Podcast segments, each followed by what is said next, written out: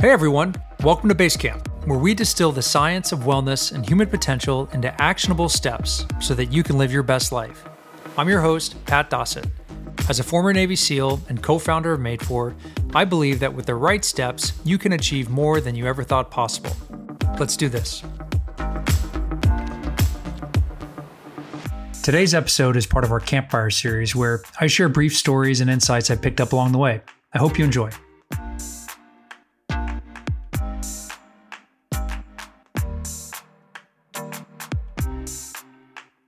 I think it was the second night of Hell Week.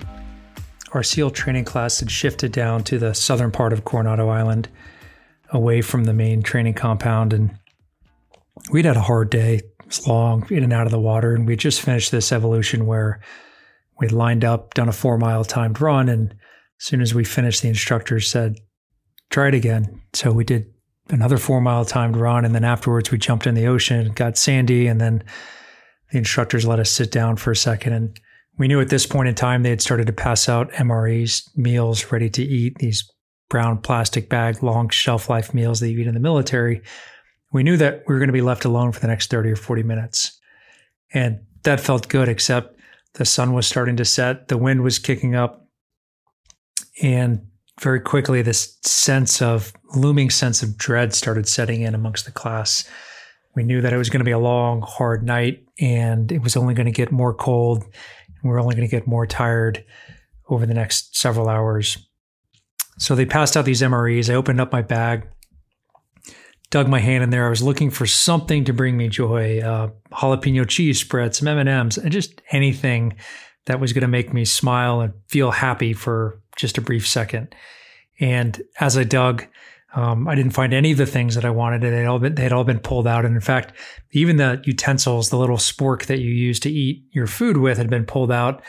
And left in its place was a tiny pink plastic spoon, the type of spoon you would use to eat at 31 flavors or Baskin Robbins and sample ice cream. And I pulled this spoon out, and as I was I was staring at it, I was trying to think.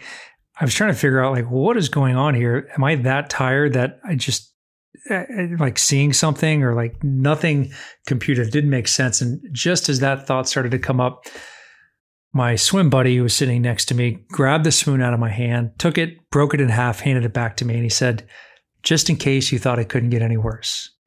And oh man, uh, at the moment, I just laughed. And right away, all of the pain, all of the cold, all of the dread, um, all dissipated. And Instead, it was replaced by laughter and just a, a moment of levity. And it was awesome.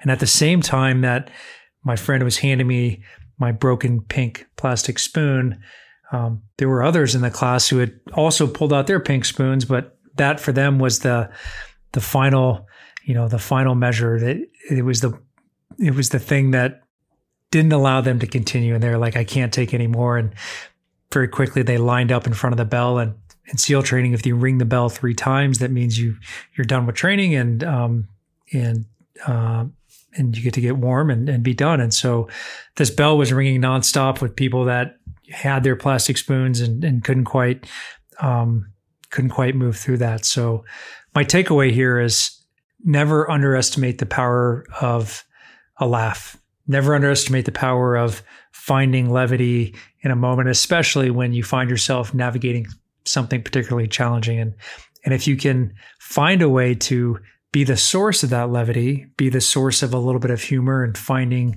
what's funny in that moment, break someone else's plastic spoon and hand it back to them, then you can help that person push through more may, maybe than they ever thought possible. So um, keep an eye out for plastic spoons, little pink ones, tiny ones. When you find them, break them. Cheers.